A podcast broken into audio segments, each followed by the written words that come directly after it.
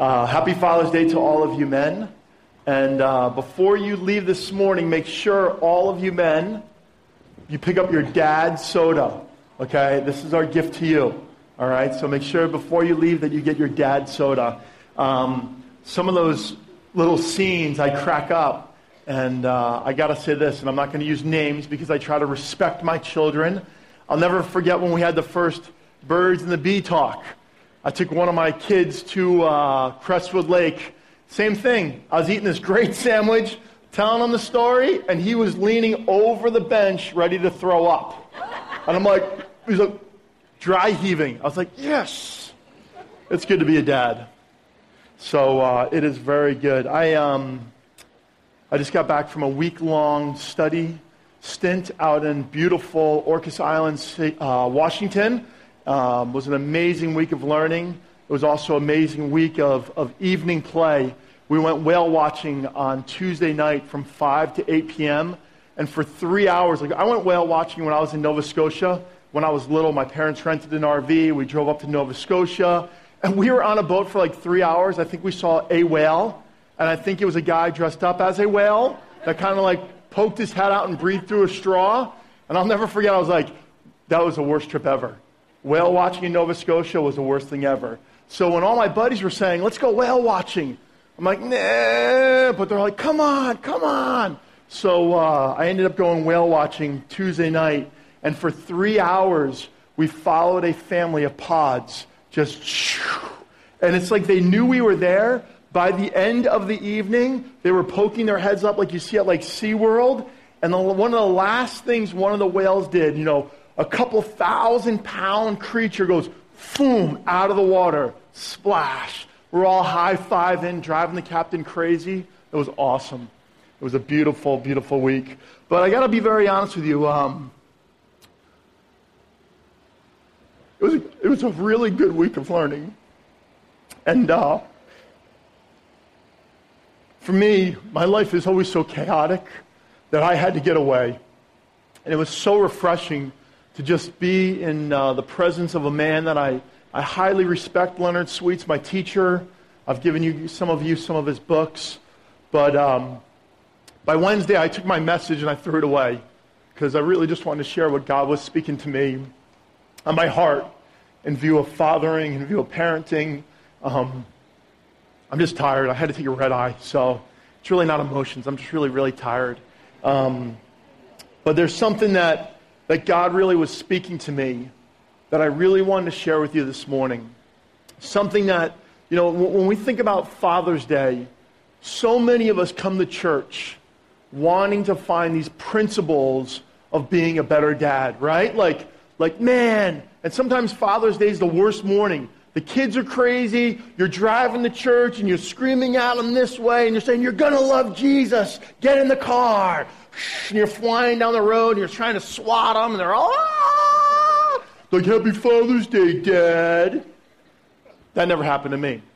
But, anyways, that's what happens.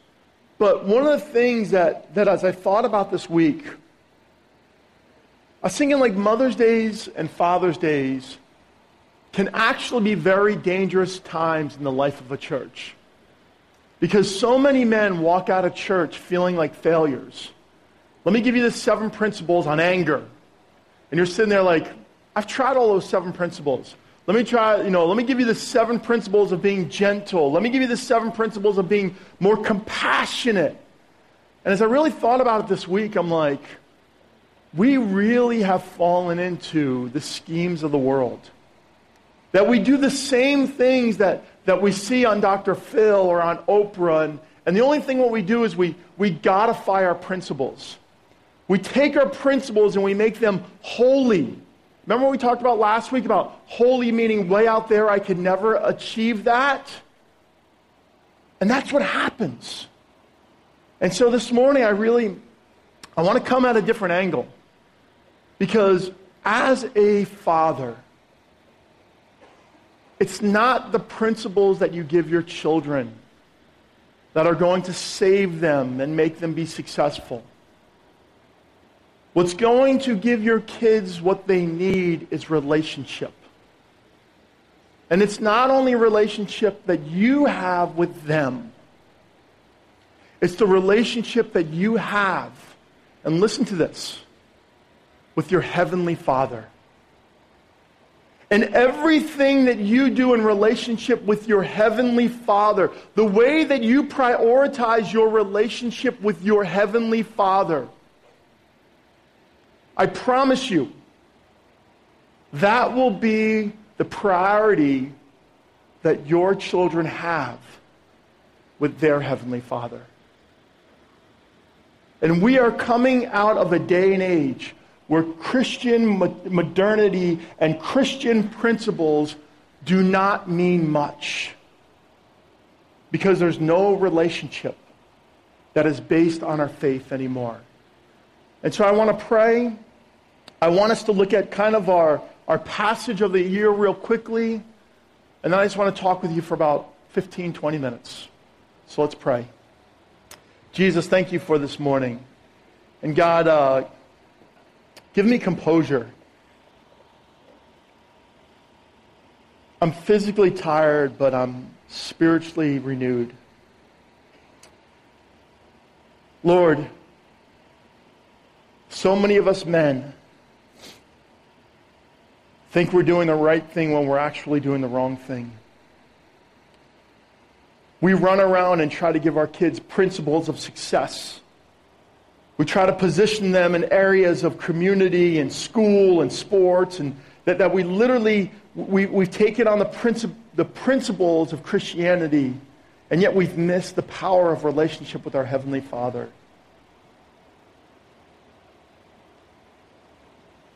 God, we, we have come to you because we don't want to live in the success of the world, and yet that same driven success is what we drive our kids into.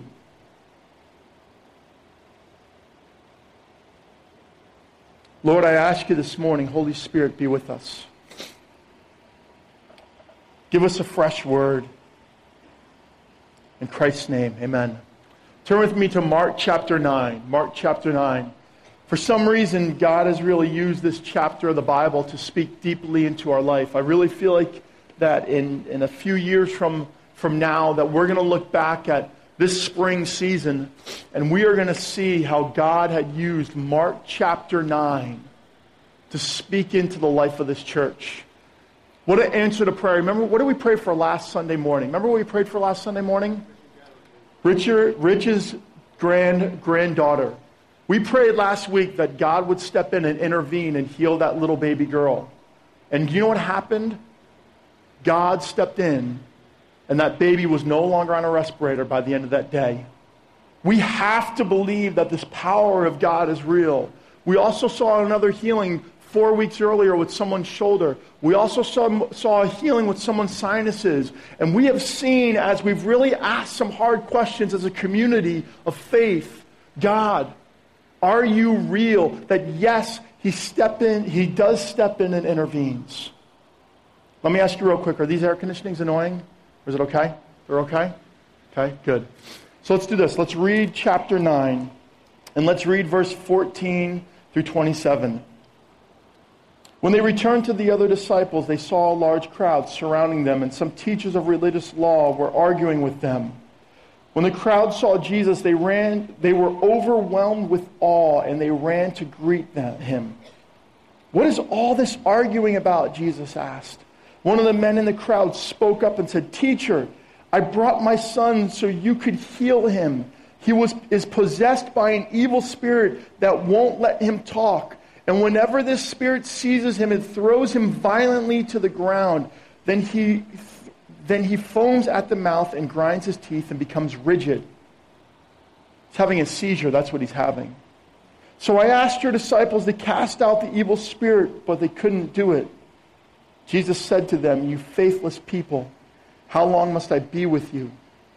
How long must I put up with you? Bring the boy to me. So they brought the boy.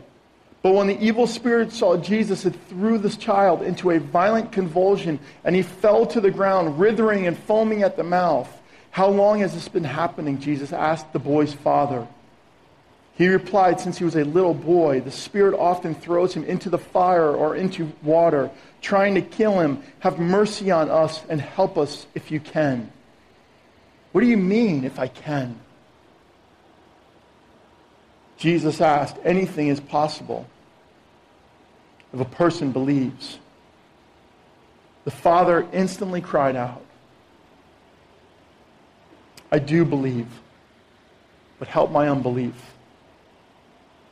When Jesus saw that the crowd of onlookers were growing, he rebuked the evil spirit. Listen, you spirit that makes this boy unable to hear and speak, he said. I command you to come out of this child and never enter him again. Then the spirit screamed and threw the boy into a violent convulsion and left him.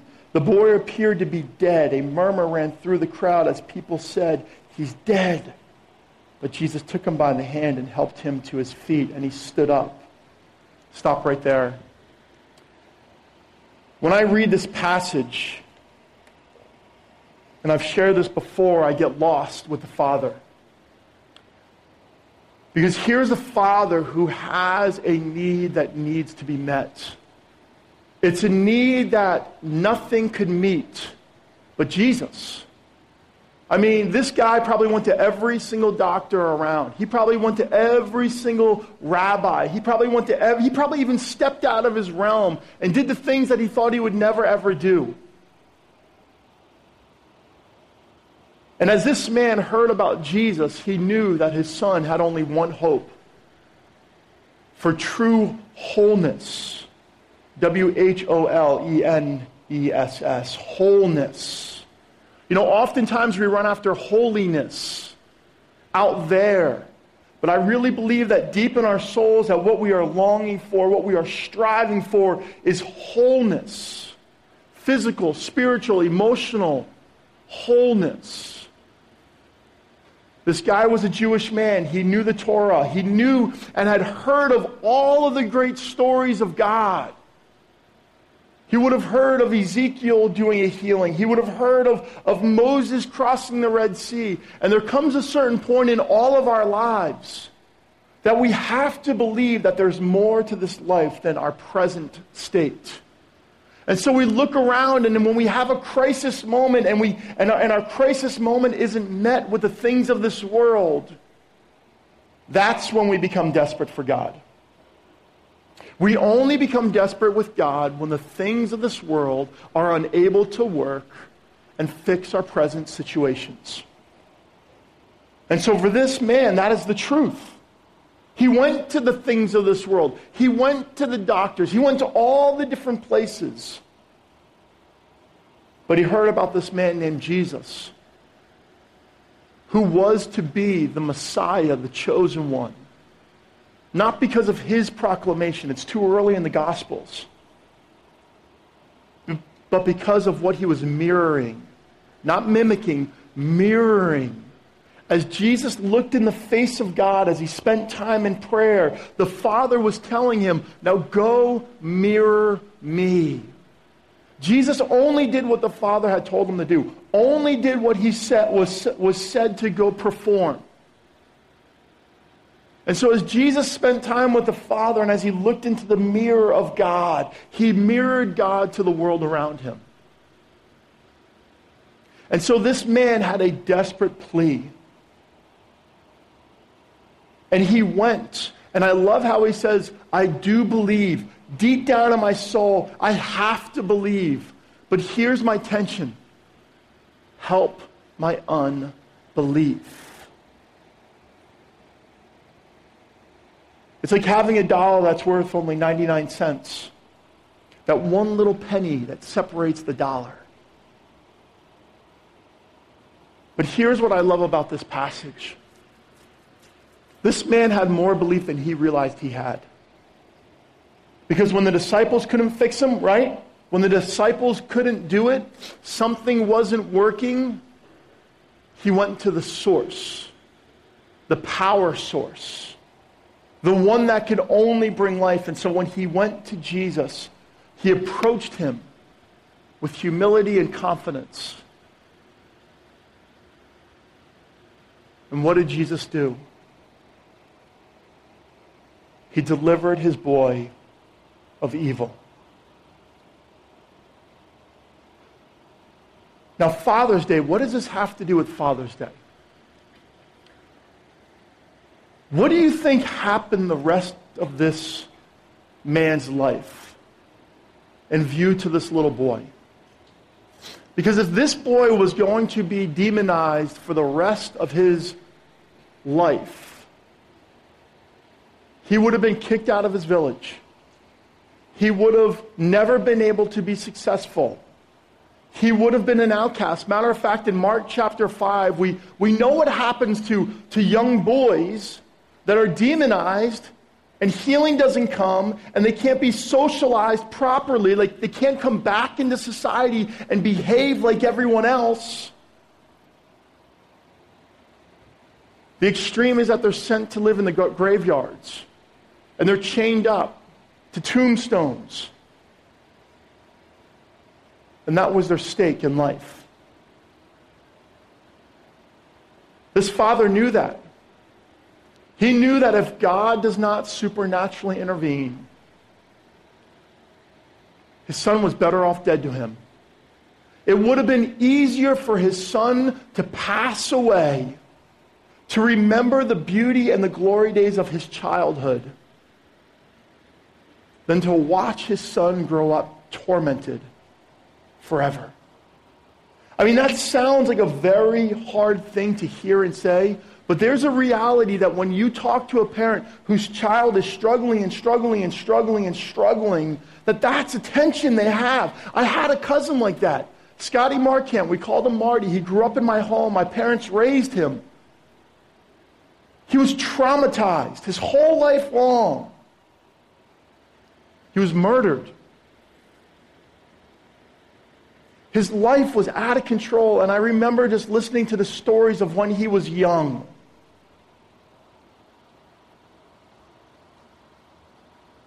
But here's the beauty of this. When Jesus stepped in and intervened, what do you think that father spoke to that child the rest of his life?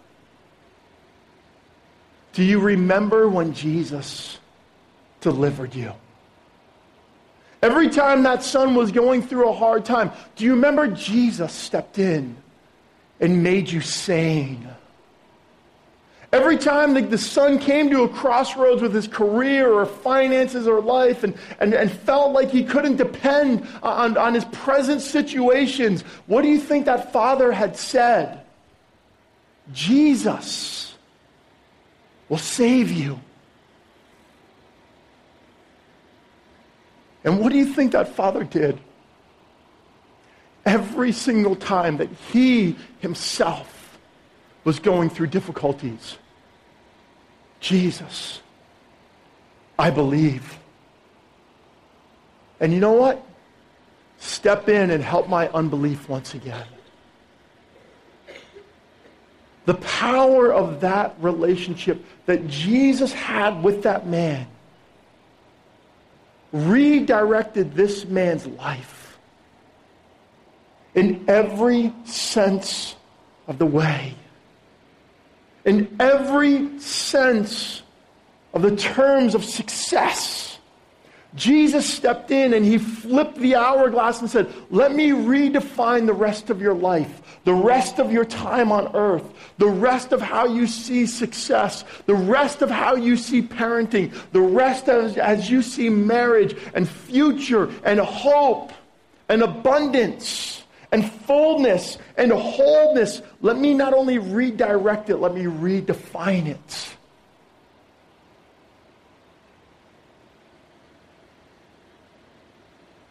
I bet you when, G- when this man heard that Jesus was crucified, his heart sunk. And I bet you he said, even when Jesus died and it was Friday and Saturday, he says, I still believe. I still believe. Because that is my image of belief. And every time he saw his son walking, and every time he saw his son get older, every time he saw his son do something great, every time he saw his son having a normal conversation with someone, he said, I believe. But here's what I really believe is that when Jesus was risen from the grave, that man had no question in his mind whether or not Jesus was raised from the dead. Did you hear Jesus was raised from the dead? I knew it. Did you hear what happened? I believe it. How do you believe it? Because I saw it. Because I experienced it. I bet you there were even times as this father and the son had conversations, and, and the son went through struggle after struggle after struggle, and, and he would go to him and say, Dad, I need to talk. Dad, I need some advice. Dad, I need some guidance. And he would say, Listen, just have faith in Jesus. And you wonder if there was ever a point in that, in that young man's mind or when that man was a father and said, Oh, here we go, the Jesus conversation again.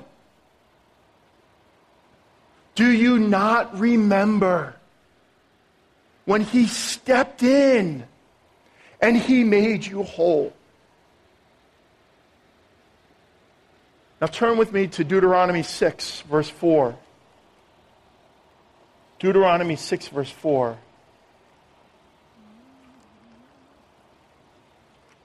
Thought I put a cheat sheet in. I didn't. Deuteronomy 6. Genesis, Exodus, Leviticus, Numbers, Deuteronomy. There it is. 6, verse 4. Listen, O Israel. The Lord is our God, the Lord alone, and you must love the Lord your God with all your heart, soul, and all your strength. And you must commit yourselves wholeheartedly, whole, not wholly, wholeheartedly, to these commandments that I am giving you today. Repeat them again and again to your children. Talk about them when you are at home and when you are on the road, when you are going to bed and when you are getting up. Tie them to your hands and wear them on your forehead as reminders. Write them on the doorposts of your house and on your gates. The Lord your God, the Lord who? Your God, will soon bring you into the land he swore to give you when he made a vow to your ancestors, Abraham, Isaac, and Jacob. You see, when we read a passage like this, we look at principles. Tell your children the principles of God. If you don't believe in Jesus, you're going to where? Hell. Well, that's cool. If you do something, you are smited by the almighty holy smiter to hell.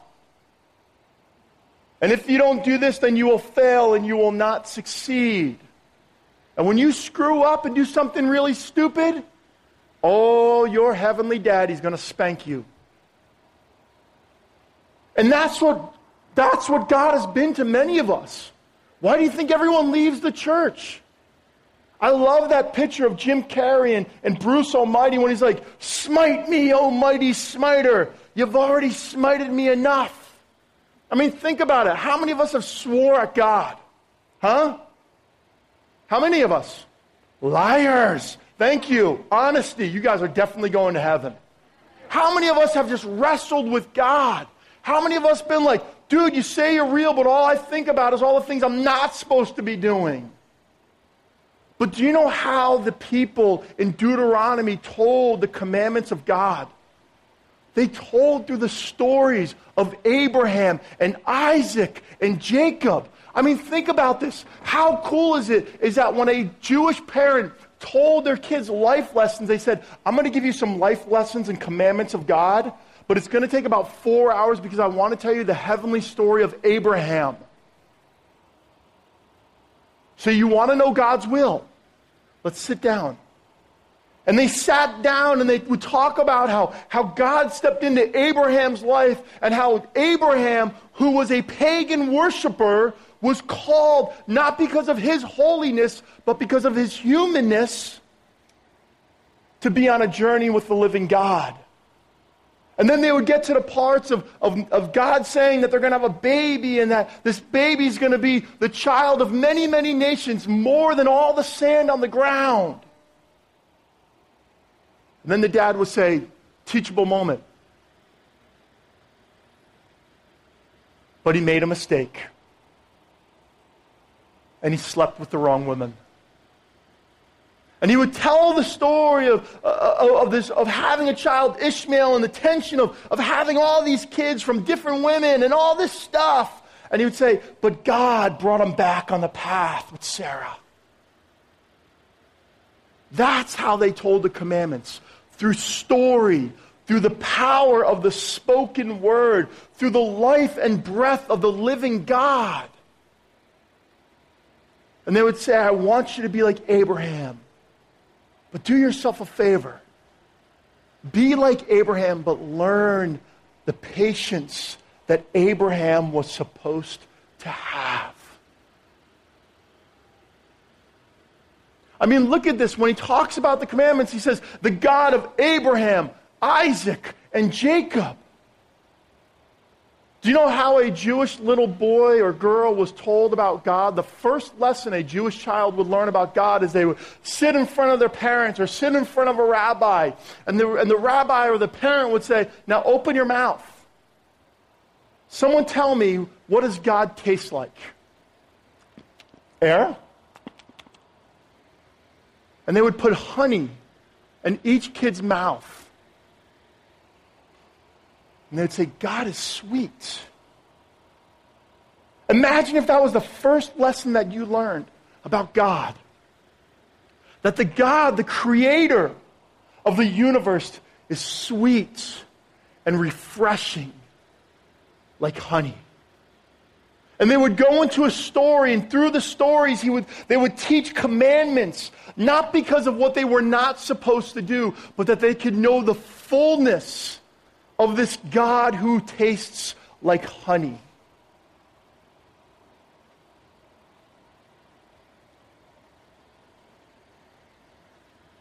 It's very interesting when you look at the people, the Jewish people, and how they teach the faith of their fathers. Jewish people believe it to the point that they just keep telling the story over and over and over and over and over again. Their spoken word, listen to this, okay? Their spoken word reflects the written word. The language of the parents is verbatim this.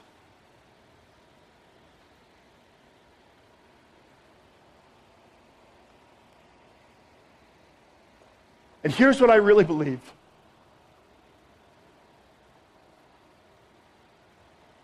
I believe that many people go to church because they feel they have to, and they're terrified that that day when they die, really, they're not really consumed with dying because they live like they want to live.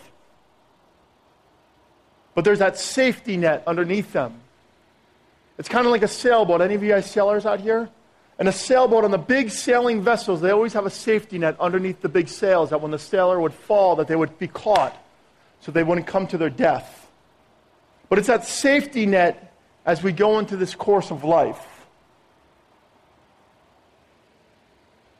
And so what do we do? We teach our kids good Christian, Western principles. And we go up to the line until we're, we're pushed far enough, far enough. We go to the line until this idea of, idea of uh, that's radical. That's radical. Right? This is good. You'll go to heaven like this. Okay? You, you ask Jesus in your heart. You did all these little things, and, and this is good. But this is life. And so, most of the principles that are spoken on this Sunday morning in churches all around us are unbiblical because what you want your child to have is success in the world's eyes. But with Jesus as your sidekick. It's like Batman and Robin, but you want to be Batman and Jesus is Robin. Right? Because Batman's cooler than Robin. So, you know what, Jesus, you're part of the dynamic duo, but let me do this.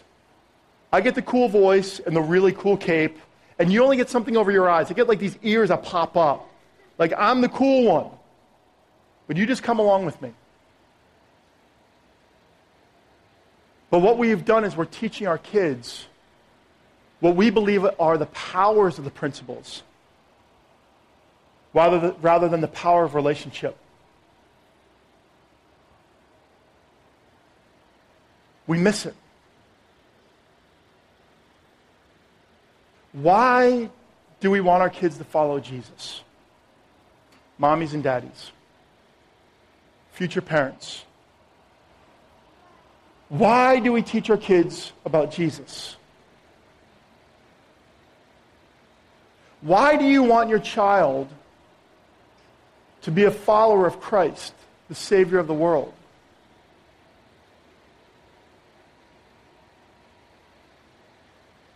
Is it because of what he's done inside of you?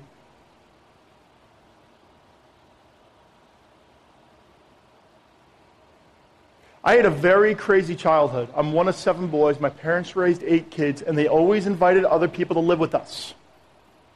Remember, I told you that story about Nova Scotia going to see that one whale? Horrible. They even left me in Connecticut for an hour and a half. Okay, on top of that, they left me on the side of the road on accident. It was a bad trip. I'm terrified of RVs. But they also took in a young woman from a rehab. The Parker halfway house. Now, that probably messed her up more. But in the midst of my crazy, chaotic life, I had a father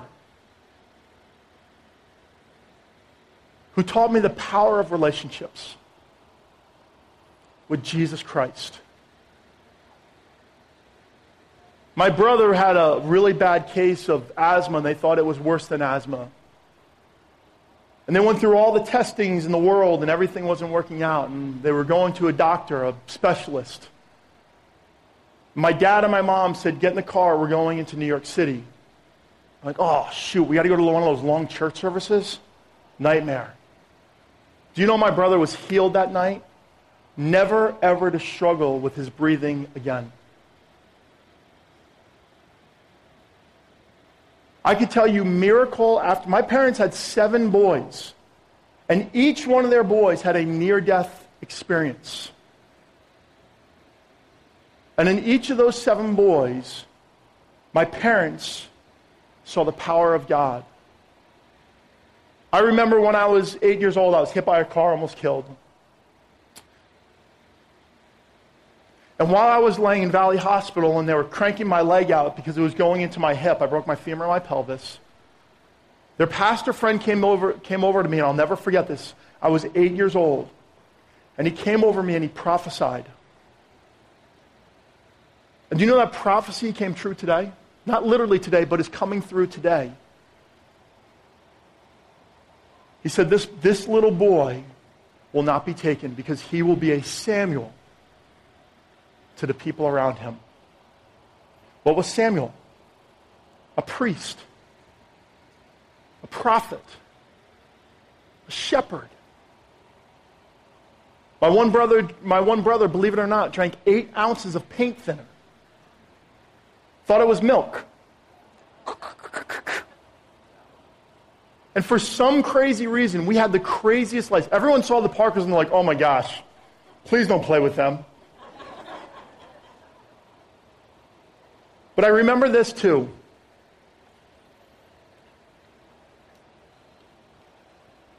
I'll first give the non emotional story.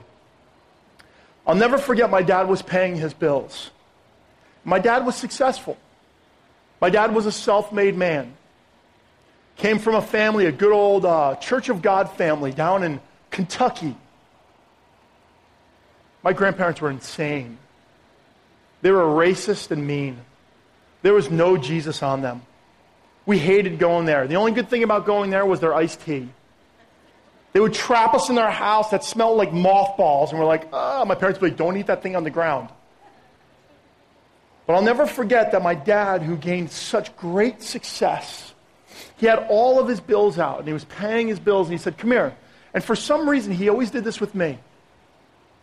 He said, I want to teach you about finances. I'm like 10 years old, like, I just want to go ride my mongoose. I don't want to be in the house. He said, he said, this is what I do with my money. I give 20% to Jesus right off the top. I give 10% to missions. And then I give everything else away that I can, and I never ask for anything in return. That's a really poor way to hold your finances. And you know what God has always done? He's blessed them.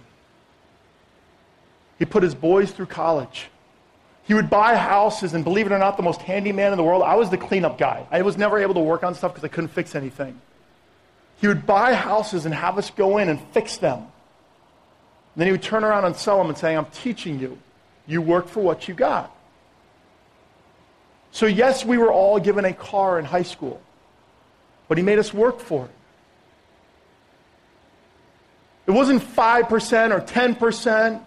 It was, I'm giving this to church, and I'm giving all of it to God. You know, the average, the average Christian gives 2.5%. The average Christian to God's kingdom. And I'll never forget that day. I'm like, why did he tell me that? That was weird. But he set me in motion. This is what you do with your life. Their home was open. You look at the Parkers. Our house is always open. We love people. We pray for people to come stay with us. Even like when the storm hit, our first reaction is not like, protect ourselves. It's like, who can come over and party with us? And that's not Rob. That's what was instilled in me. So let me give you the hard story. I shared this before. My brother was molested. He wasn't only molested, he was basically abducted, beat up, and molested at the age of five. And I'll never forget, he had to write a letter to the judge because he did not want to go speak. And the problem with, with molestation or abduction or anything like that, if you don't go to court, the person gets minimal sentence and goes free. And, and, he said, I need you to sit down. Here I am, 12 years old. He said, I need to read you a letter that I'm sending to the judge. And I'm going to be graphic with you.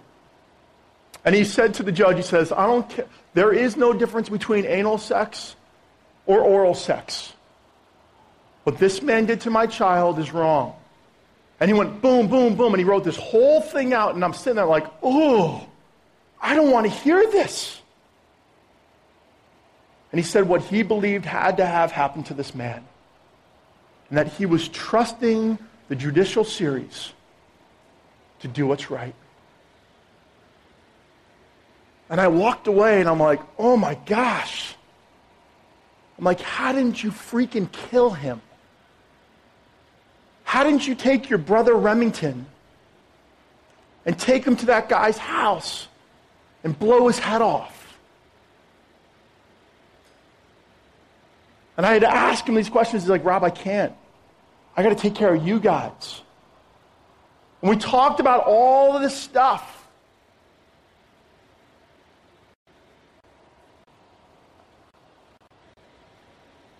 And I remember, and I do still remember, how even now he's struggling. The power of his relationship with Jesus.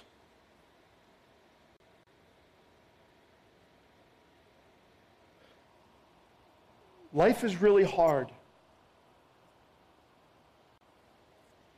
But if you want to see your kids thrive, and you want to see all that God has for them, you need to redirect what faith actually is so that we can transition that into our lives. We can transition that into the lives of our children. Do you want your kids to love Jesus? That's the only question the church needs to ask. Not do you want your kids to be successful? Because God is the creator of success, right? God is the creator of success. God is the owner of a thousand cattle on the thousand hills. He owns everything. He owns you, He owns me. He's the one that breathes lives into us. So the question for us is do you want your kid to be successful? What a stupid question. Seriously. No, I want my kid to fail. I'm a good daddy. The real question we need to be asking in the church do you want your kid to love Jesus? Do you want your kid to know the living God? Do you want your kid to know the creator of the universe and the creator of themselves?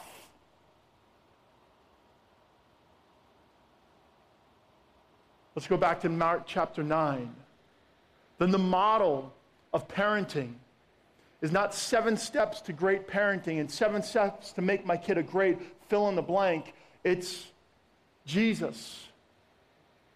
I believe. And as I journey through life and as I come to the crossroads with my children, as I, as I come to what are the decisions they're going to make, and that I know I'm supposed to trust you and believe you, but as they're making these turns, in these moments, help my unbelief. You see that? Big belief and at the crossroads that they come to and all the decisions because the way that you parent is the way that they will parent. The way they believe more than likely will be the way that they believe. Most kids don't believe in the church today because they saw through the hypocrisy of their parents. Yeah, you believe because you're terrified. You don't believe because you own it, because you love it, because He's your creator, because He's your Savior, because He's your Redeemer, because He's your friend. You, be, you believe because you just don't want to go to hell.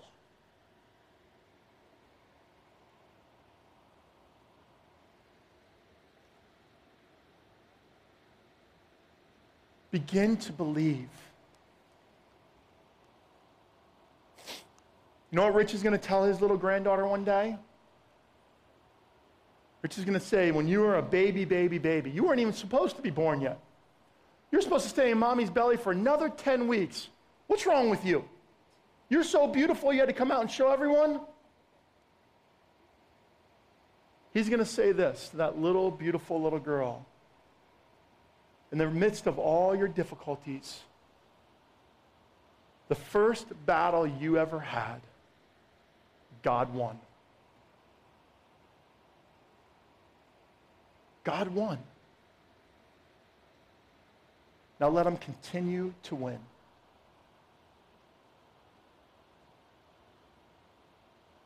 Happy Father's Day. Let's pray.